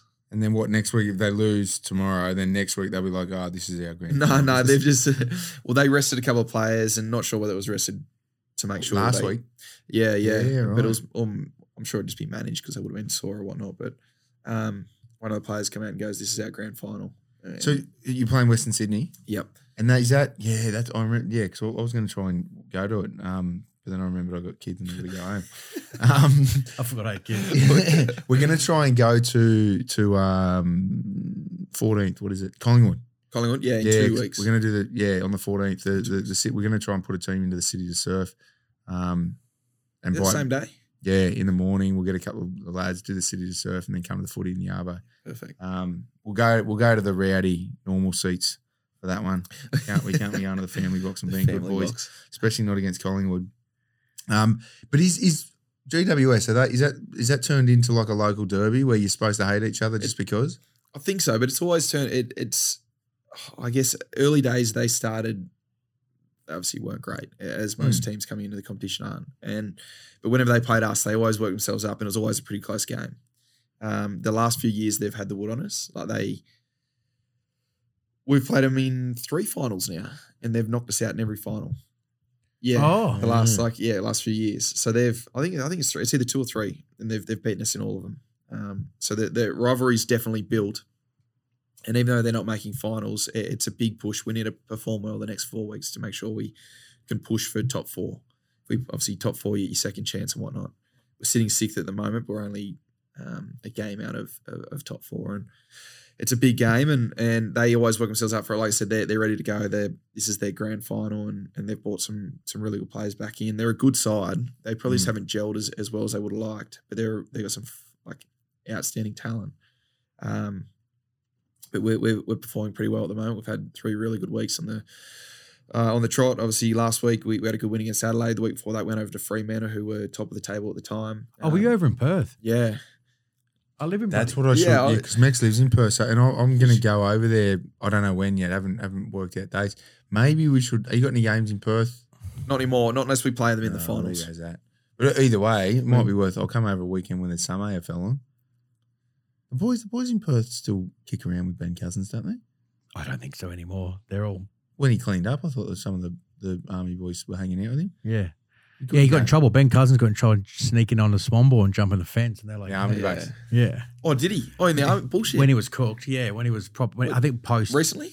No, Nah, no, ten years, years ago. ago. years So he's ago. mates with a few of the boys, is he? Yeah. Yeah, well, I mean, it's it's the same culture. It's the same. I, I guess it's the same reason. I mean, I'm I can't consider myself high performing fit like I was in, in the army, but same reason with with Swebsy. Like you, you do get along better with people who understand what what high performing lifestyle is all about. Um, it's hard to to connect with with slobbish people. Um, and, and I, I think there's there is an attraction. Professional footy players and high performing soldiers. It's always you get along well. Um, but yeah, there was stories about him sneaking on base. Who knows what? Being a funny. scallywag with the boys, probably. He's had some. He's had some good stories. That'd be worth a good yarn. And Yeah. I, I'd because he, I reckon he'd open up because majority of us in the public anyway. But Yeah, that'd be a good yarn. we get him on. Yeah, we'll If come you- to Perth and do a podcast. If you got him on, that'd be epic. Yeah, we'll, we'll reach out and He's get him on. Have you have you heard of the one where he tried to swim the Swan River? Is it the Swan River over there? yeah, Is that what it is? down south. Yeah, You've heard of that one? When No.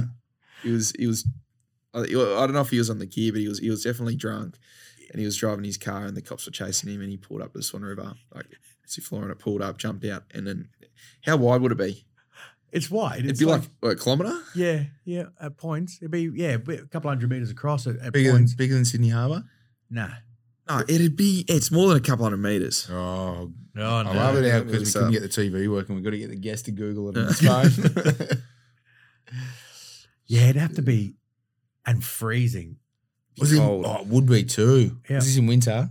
Probably. There's nothing. When the cops Also- are chasing you, it'd, it'd have to be almost covered in ice to stop you from going in there. Well, when when you when you're full of meth. running the the old bloody glass Barbie. he was, yeah. But I mean, that's, there, there's some there's people like that, especially if they've, they've come through it and they've come good. Like that is the people we want to talk to. They've got some stories to tell. That's like as you know, as um, I always forget his last name. Local Moore? as Maruba. Yeah, as Moore. Aaron Moore, yeah. Um, we, he's you know I had a chat to him yesterday, and he's going to come on because he just got back from. Um, he does a lot of stuff with Indigenous communities, and he, he went to Canada. Um, Movember paid for a group of blokes to go over to Canada. I don't know the full story, and I'll let him tell it properly. But um, I was like, bro, you want to come on a podcast? We, we're getting a studio set up. And he's like, fucking oath. He's like, are you okay with me telling all of my d- addiction stories? I'm like, go, mate. Open mic, do whatever. Tell, tell it. And he's like, I got it. Some good ones. I'm like, fucking here we go. That's the greatest. Like we, Yeah. he can actually talk with no Tell the ramifications. truth, And it's like, yeah. And it's, it's not like he's condoning. It's not like I mean he he's entire his profession now is drug and alcohol addiction, like rehabilitation counselling. Yeah. He's not telling these stories because he's like, hey, I had a really sick uh, adolescence. You should follow my. He's telling people his stories so that you can avoid doing that yourself. I'm um the end of the oh the end of last year, but obviously co- COVID sort of stuffed things up. But I was going to do a trip with him to Yuendumu, which is like so you got Alice Springs and three hours northwest of Alice Springs is it's a little indigenous community called Yuendumu, and we were going to do. And I was going to go run some because there's mad AFL up there. I was going to run some footy clinics, and he was going to do drug and alcohol awareness, and we had like Oh. swimming lessons, and had this whole week with him and and and one of his good mates, Casey. Um, and now we're gonna so that we couldn't do that last year, but now we're gonna do Elcho Island, which is up um so to the right of it's off Arnhem Land to the right of Darwin. right. Um about two hour plane trip. And that'll be epic. So we'll go up there and we'll do the same sort of thing. And and he's just a legend. Like he Yeah. Aaron Moore's just one of the, the nicest yeah, blokes. and absolutely. Just Yeah. gets life. He just gets Yeah. it. And he, uh, yeah, that lived experience piece, massive, mate. It'll be huge. I can't wait to hear his stories. Um, mate, I come. Thanks for. Sorry, sorry. It sounds like you're wrapping up. I've got one more question. Can, Yeah, we, we need to find a way to go. All right, I've got no more questions there. And this I've got no more questions. So we've, we've we've done breath work and we've done sleep. We don't we've done a bit of the I mean fitness. You don't really need to talk about training's training. I want to talk about food for a minute because I have a big problem with most professional athletes' diet, and I get you can't eat strict keto because apparently they've tried it and it didn't work. What what is your what is your normal diet Monday to Friday? What are you what are you kind of eating in a day? Well, where do you want me to start? Training day or just normal day? Go go training day and then then we'll do just a, both. So, oh, normal day. I'm. I like just getting a good mix of, of um, I guess, of, of meat and veg. I eat meat and veg a lot, and then of a morning it's just a, a bit of bloody toast and um, Vegemite or peanut butter or something like that. Um, If you're going for a piss, we've got a minute to go. You can't be going for a piss. Get out of there. Get in there. Or he's going to fart. Or He's- he's he's- pissed we can himself. cut this out anyway. Yeah. I'll ask the question again. piss himself. Are you going to piss? Or is that why you were trying to wrap it up? He's, he's actually, is he actually pissing down his piss? I hope so. He's wearing pink shorts. Go down the fire escape and into the downstairs toilet. We are not cutting this out. We're not. we might as well Surely keep, keep he walked saying- out like an old man. He did. I reckon it was because he was like, "Oh, let's wrap it. I'm going to wrap." Do you ever? Oh yeah. Right, Okay, we're back on. Okay, we're, back, on. Um, so d- was there Nice. something you wanted? I know- I know the question I'm going to ask, but was there something you want to talk about about your toilet experience? None, Um, of, none of that's been cut, by the way. no, No. Yeah, we, we have It's we good. told stories about you while you're gone. No, keep it all in. I was I was asking. Um, well, I was just read through your notes, mate, and I was like, "There's good notes here. They're my stuff show that we've notes. got to bring up." There's a triangle. Can you talk us through them? yeah. so that's a panic. So obviously I didn't do it. So part of the lead up is you got to do. I do a. ner- I'm a nervous weer. Do a wee before a podcast. I think I always wee before a podcast. Yeah, you always do. wee before a section tag, whatever. Um, nervous weer. Did you say sex tape? a Also section sex attack. tape. So you're, Oh. you're, you're training the army. It's like you're about to go into a contact. Not where you go for a wee, I don't know. 'cause it's Not like you're contact. advancing the contact. You're, well, we'll just do a quick wee. All right. Um, yeah, I got to got to drain the drain the bladder. Do a nervous wee, and I didn't. Got a carrot drink and straight into this. Oh yeah, you've drunk. A, yeah, you've had a bit of fluid. true. Yeah, mate. I was. I was like, Wrap this not, shit up. don't get up during the middle of the Isaac Heeney You podcast. got it. You got it. For the last 50 minutes, you've been like leading towards this is Max is wrapping up. Why? Why are you wrapping up so early? Now I know. I need to piss. You're, Oh, you're this is the allowed to go to the toilet, mate. But going back to my show notes that I'm I never put up in the podcast afterwards, and I always tell people I will. Um, yeah, nervous, Square. Uh, That's the square. dwelling, that uh, triangle, double triangle. Yeah, there's not a whole lot What there. does the one on the right say? It looks like it says. Genetic memory.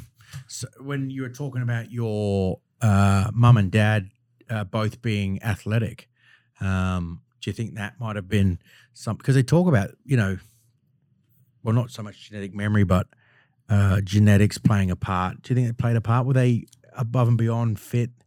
Yeah, they were they were pretty good athletes. Yeah, they were like r- from all reports, really good athletes. Um, definitely played a part. But I think I look at my brother, the prime example of like the comparison between myself and my brother. Footy wise, skills shits on mine. Like still, he could go there and kick a footy straighter than I can, and he wouldn't have kicked a footy in five years. He goes um, speed wise, probably still quicker than me. Like I reckon up until like maybe the last year or two, he was quicker than me. Now that he's put probably ten kg on and So why? Why is your, what your brother's a tradie or a builder? He's a trader, yeah, yeah, and he was he was in the Swans Academy. Um, more talented than me than in in majority things. Always stronger than me. Always like more powerful, like yeah, quicker, better skills, whatnot. But I'd like I'd be there, and I just love footy. I love like I love push myself to the limit uh, Mm. physically. So I'd be out there, and we lived on a bit of property, and just around the the outside of one of the the paddocks, I just sort of mapped out a three kilometer time trial because that's the the time trials generally with AFL is three kilometers. These days it's two k, but back then it was three k. And I'd I'd get home and I'd train two three times a week at, at club and then occasionally with the academy. But whenever I wasn't training with them, I'd come home and just fuck it and just do a three k time trial. I'd go and warm up and that was my extras Mm. sort of thing. My brother'd be there and he's like, he helped me map it out, but never ran it. And he'd be there and he's Yeah. like, can't be like, I'll, I'll have a kick with you when you're back. And I'd be there, I'd be gassed on the way back. I'm like, let's kick, let's go, let's keep it on. And he just didn't quite have the drive. Yeah. And then when the when the shit got cranking later in life, when he was sort of 17, 16, 17, 18, when things started to get a bit more serious, he just sort of he pulled back a bit and was like, not sure if that's for me. Not sure. 18th year, sorry, when he was when he was 18, when it's like your draft year, just within two weeks went fucking done with life, done with footy, don't want anything to do with it. Went with his one of his good mates and shot off to Perth in the mines. So did a year in the mines and um, that was him done with footy and then came back and a couple of club, clubs in Sydney that kind of wanted to see him play and see if they could um yeah, see what he could do. Whether the Swans could pick him up again or or whatnot. And he's like, no, couldn't give a fuck. So I- yeah, mate, and that's your work ethic is fucking high, high level. Like, and that's that's one thing that, that Ryan brings up a bit. It's like there's a difference. You can tell. Like, I'm not going to name any of them. There's a couple of your mates we, we've, we've met, and um, oh, skilled people, absolutely skilled athletes, but work ethic's just not there. And, and Yeah. unfortunately, in 2022, you can't be one. 20 years ago, you can be skilled and, and smoke durries on the sideline. Not anymore. You've got to be fit too. And I, I, had, I mean, I'm not going to pretend I was ever going to be a professional sports person, but we went to um, when I first joined the army. We went to France and Germany to play. Was playing for the army team. We went and play all the, the French and the English um, army teams, and they brought this old bloke. I can't remember his name. He's going to kill me. Um, from from the Queensland Reds with us, and he came up at the end of the the tour. He came up and he's like, "Mate, you you're still young enough. Do you want to?" Because he was talking to the army rugby. Goes, "Do you want to?" Get posted to Brisbane and, and come and start playing in the Reds development team with us. And I was like, honestly, mate, I fucking love footy. I hate training. Like I want to, I want to do. I am in this team for the social aspect, and I love going out there and playing footy, scoring tries, and, and, and smacking people. I, I, an hour before training, every time I think about a good excuse as to why I can't train today. Yeah. I fucking hate it, and I love going to the gym and, and doing fitness training. I just hated rugby training. I'm like, professional sport was not for me. Um, but and that's it. It's, it's you've got to be happy doing it, just being good at it. Um, it- it's it's, it's those days are gone of, of just turning up to play and, and hating training. Can't do it anymore. You've got to be committed to being a, a fucking heavy, heavy discipline trainer. I, I agree. It, it's I still get days where I rock up the club. I'm like, I'm fucking. I don't want to be here. Like I'm like, occasionally it doesn't happen that often because it's obviously a, a very much a mindset thing. Get up in the morning, get going, make the most of the day. But I get days where I'm like, this is just a day I need to get through. Get through today and go home. And I'm like, I'll go home and fucking switch off from footy, and then tomorrow I'll reset and go again. Yeah, Like I have days like that. Not that often, but I do. I do have them. And like for me, I'm just like, all right, it doesn't happen. It's not gonna happen that often. it's just anomaly. Like I just push that to the side and get on with it later I think that's super important for people to hear too, as well. Hey, like you think these like, like you're a human being as well. At the end of the day, super high performing athlete. People look and be like, he couldn't have a bad day, and you're like, Um, yeah, dude, you have bad yeah. days, man. Like, So yeah, you just don't want to. You're just like fuck. Like I'm just not in the mood. I'm tired. I'm fatigued. I'm like, just like, just don't want to. Don't want to be training hard. And when you go out there and then, but once I get out there, it's always it's always the start. Once you start, like I've got a mindset where like if I'm start to do something, I'm going to do it 100. percent No Mm. matter how shit I'm feeling or if I don't want to be doing it or or whatnot. I'm like, just just start off. Once I start, I'm good. Just get going. But it's Mm. that lead up to it, and I'm just like, I can't be fucked. I don't want to do it. I do. I do have it, but not often. Righto. Back to the final question before um before Max had to go for the wee. Di- nutrition.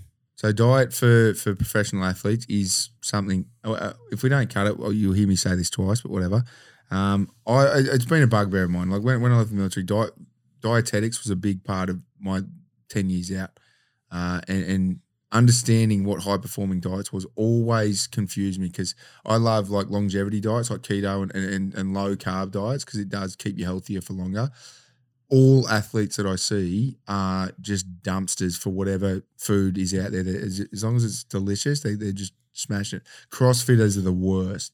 Like they will eat pizzas and, and, and fucking bags of chips and lollies and that while competing. And I get it, you need carbs, but what what is your normal diet? I feel like because because AFL is such a um, an, an aerobic sport, it's like it's it's fitness over anything really. Um, diet it does play a massive part, and some like you and you know when you're eating right and when you're not, and that's a, it takes time. Obviously, as a young kid, you guys probably back me up with this. Like you didn't really, you just ate for the sake of sake of eating. You're like, oh yeah, I'll fucking smash carbs for a game, but other than that, okay, don't know what I want to eat. What I don't care what I want to eat. Does that make any sense? I think I was just waffling then. No, that's good. Um, anyway, so I yeah, I've I've learned that like before before games and main sessions, I, I do like a carb load, knowing that I can spoil myself with the garlic bread and and whatnot with a pasta and some salad. But I make sure I always get my greens in. I love greens. I could eat greens. I could become vegetarian. generally couldn't. good. I, I tell you right Oh, now, you, no. should, you shouldn't. You definitely shouldn't. Ryan will be there and going, those chicken wings at River Bay.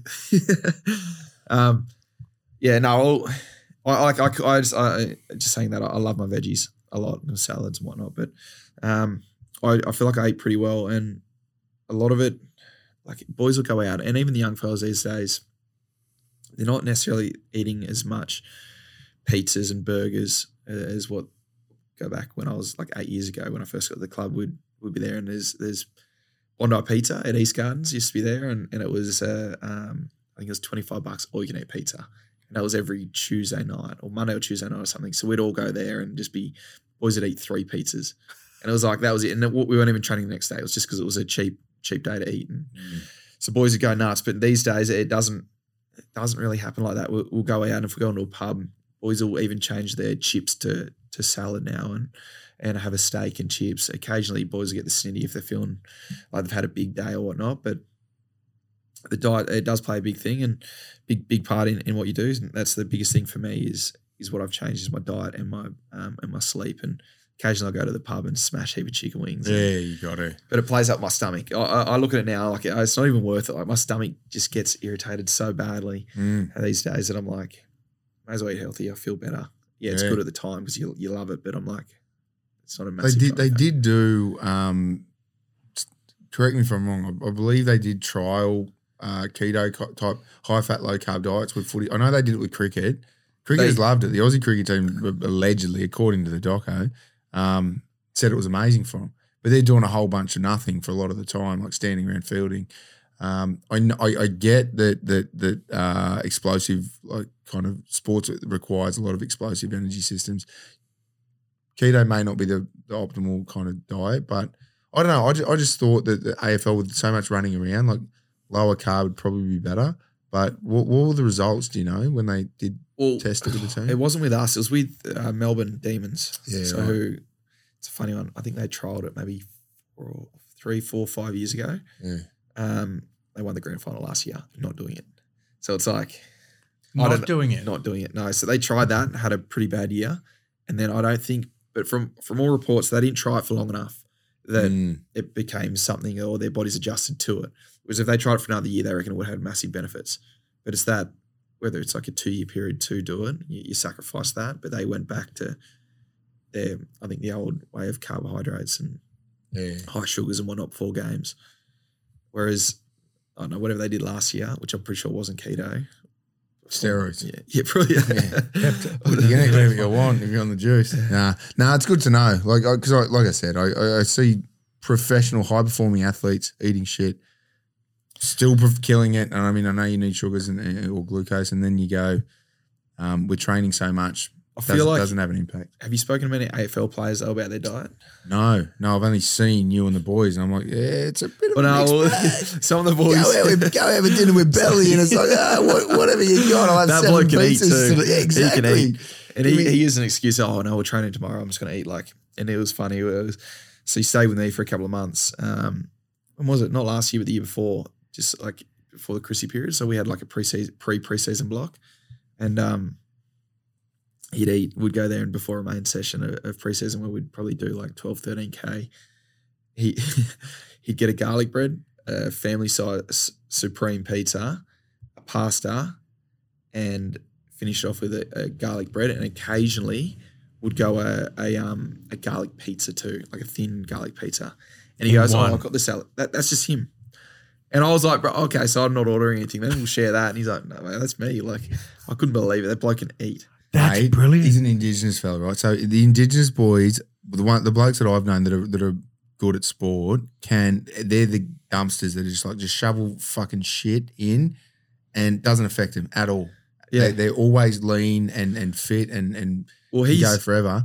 But as soon as they retire and they stop doing all that exercise, they're the first ones to get fat. yeah. You see, mate. Um, I forget his name, and one of the Knights players, Owen Craigie. Oh, I think it was yeah, an yeah. indigenous fella, fit and fast and everything. As soon as you stop playing, diet doesn't change, fitness disappears, fat. Well, you look at Belly's Belly's GPS on game day will shit on anyone else's. Yeah, He's like he he's high. So we, we look at high speed running. So we've got all these all this data that pumps out from our GPS, and we've got like your distance covered, your high speed running, your sprint distance, and your max velocity is, is really they're the four that we look at. And his high speed, high speed and and sprint are like double anyone else's. So he'll he'll cover like three three and a half kilometers of high speed, whereas most of the boys are hitting maybe just under two, sort of thing. And then sprint distance he'll hit five, like five six hundred meters. Boys are hitting two hundred, sort of thing. So It is. It's doping. Honestly, if you're indigenous, they, it's fast twitch muscle fibers and and that they are everyone. You put a ball in their hand and and they are they are natural athletes. It's, absolutely. it's bullshit. feels unfair, doesn't it? Uh, we've got to keep an eye on Buddy then. Buddy's when's he? How many years he got in him? no, he's got this year, so there's there's That's contract it? talk at the moment for him. So, um, Was he going to stick around? Yeah, well, at the, the end of the year, it's up to him and his manager, and Yeah, obviously I won't. Buddy, say you, too you much def- here, he's definitely listening to this. So when you get when you stop playing, mate, you got to switch that diet up a bit. No, he's slimmed down. Actually, he's he's Has he? yeah, he's he's good. He's looking fit and feeling fit, and his body's good. So, touch wood, he stays like that. But Yeah, nice. he's a bloody good player. Yeah, fucking isn't he? All right, mate. Yeah, you can wrap it up. I've got no more questions. Anything? No, um, mate. Like I said, um, thanks for coming on. It's it's been a blast. It's easy going guy. I can't believe with media training, not standing on your own dick during the uh, podcast and answering my retarded questions. Appreciate you coming on, mate. And uh, yeah, I, I love how you still look Yeah, at I your was- I was about to say that. I'm yeah, like- but I was like, have I Hold on. gone through- Have I, talked about triangles yet? Yes. That was Have I that talked line. about straight line? Yes. Okay, now we can go. Yeah, you talk about that octagon that fell off the wall. Oh no! yeah, That's gonna I was, that's what I was pointing at before. I'm like, oh, I saw it fall off, but it might not be in the camera. No, camera. don't tell anyone. Don't tell. No. So we painted this five hours ago. oh, it is on the camera. Yeah, it doesn't matter. That- That'll be a little Easter egg for everyone. We painted it and we're like, as long as it dries, so that we can put these self-sticking squares on the wall, hexagons on the wall. Anyway, so let's let's wrap it up before any more fall off. Yeah, this studio is going to fall apart. That curtain's going to come down. Um, so if there's any tradies out there Yeah, coming, we're a charity. Oh, you've done very well. Done We're awesome. It's a great place. Right. All right. Cheers, lads. Thanks ya. very much. Ta.